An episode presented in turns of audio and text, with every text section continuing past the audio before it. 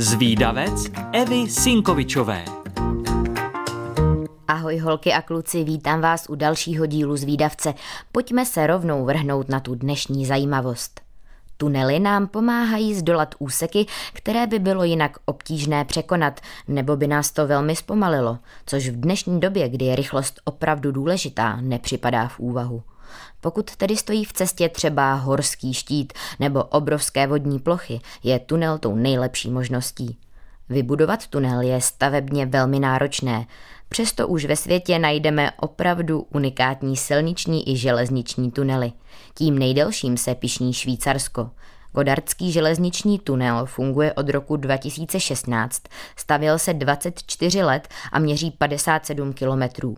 Vede přes Alpy ze švýcarského Curychu do italského Milána.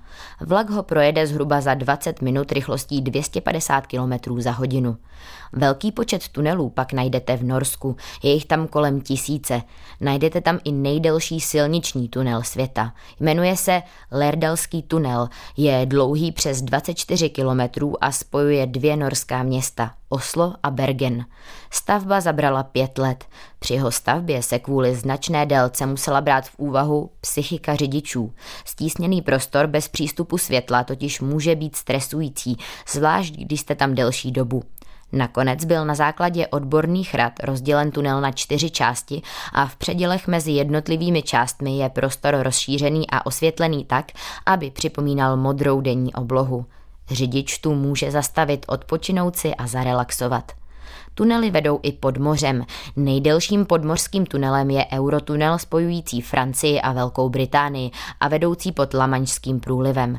Měří přes padesát kilometrů a z toho třicet osm kilometrů vede pod hladinou moře. V Kanadě zase najdete rozsáhlý systém podzemních chodeb a tunelů pro pěší. Jde vlastně o největší podzemní obchodní středisko. V podzemních pasážích najdete řadu obchůdků a restaurací. Systém se jmenuje Path, je v Torontu a stále se rozrůstá. Aktuálně má necelých třicet kilometrů.